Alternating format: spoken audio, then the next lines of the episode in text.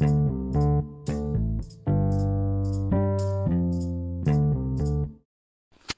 วัสดีครับ มาฟังพอดแคสต์ของตั้งอธิราใจดี เป็นพอดแคสต์ที่โฟกัสเกี่ยวกับความมีวินัย และการมีชัยชนะในแต่ละวันเล็กๆน้อยๆหรือเรียกว่า small win ผม มีลูกสองคน แล้วผมก็ได้พัง พอดแคสต์ตัวหนึ่งนะครับ น่าสนใจมากเนาะเกี่ยวข้องกับการพูดคุยกับลูก หรือการที่กรณีณปัจจุบันนะลูกก็เล่นมือถือนะครับ เราจะจัดการยังไงดี ผมเคยเจอประสบการณ์หลาย ๆ ครั้ง ขณะที่ลูกเล่นมือถือ บางครั้งลูกอาจจะดูรายการที่มีประโยชน์ แต่ผมก็กลับไปบอกว่าทำไมไปดูเล่นเกม หรือลูกกำลังจะจับมือถือ ก็บอกอ้าวไปไปจับมือถือทำไมมันไม่มีประโยชน์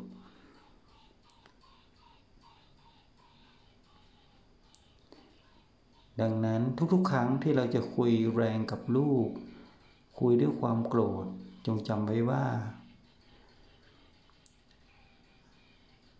เราเคยมีประสบการณ์ใช่ไหมครับว่าบางครั้งเราพูดแรงกับลูก บางครั้งถือขั้น ใช้น้ำเสียงที่ทิ่มแทง ลูกหรือเคี่ยนตีลูก หรือบางหรือคุณเคยเจอเหตุการณ์ใช่ไหมครับ ที่ลูกแอบไปดูมือถือคนเดียว อยากจะหนีเราไปใกล้ๆ ไม่อยากอยู่กับเรา เพราะอะไรล่ะ เพราะว่าเราคอยแต่ ด่าตีลูกใช่ไหมครับ ขอให้คุณกลับมาสู่ปัจจุบันบอกว่าลูกของเรา เราต้องการให้ลูกเราเป็นยังไง เราอยากเราอยากดีไซน์ชีวิต ครอบครัวเราอย่างไง จงมองที่ตัวเองทุกครั้งว่าลูกของเรา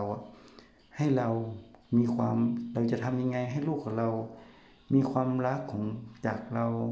ได้รับความอบอุ่นจากเราได้รับการปกป้องจากเรา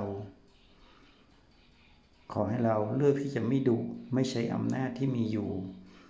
แต่ขอให้เราเลือกในการสื่อสาร สื่อสารด้วยความรักและความอบอุ่น และบอกถึงสิ่งที่จะเกิดขึ้นถ้าไม่ปฏิบัติตาม จงใช้น้ำเสียงที่นุ่มนวล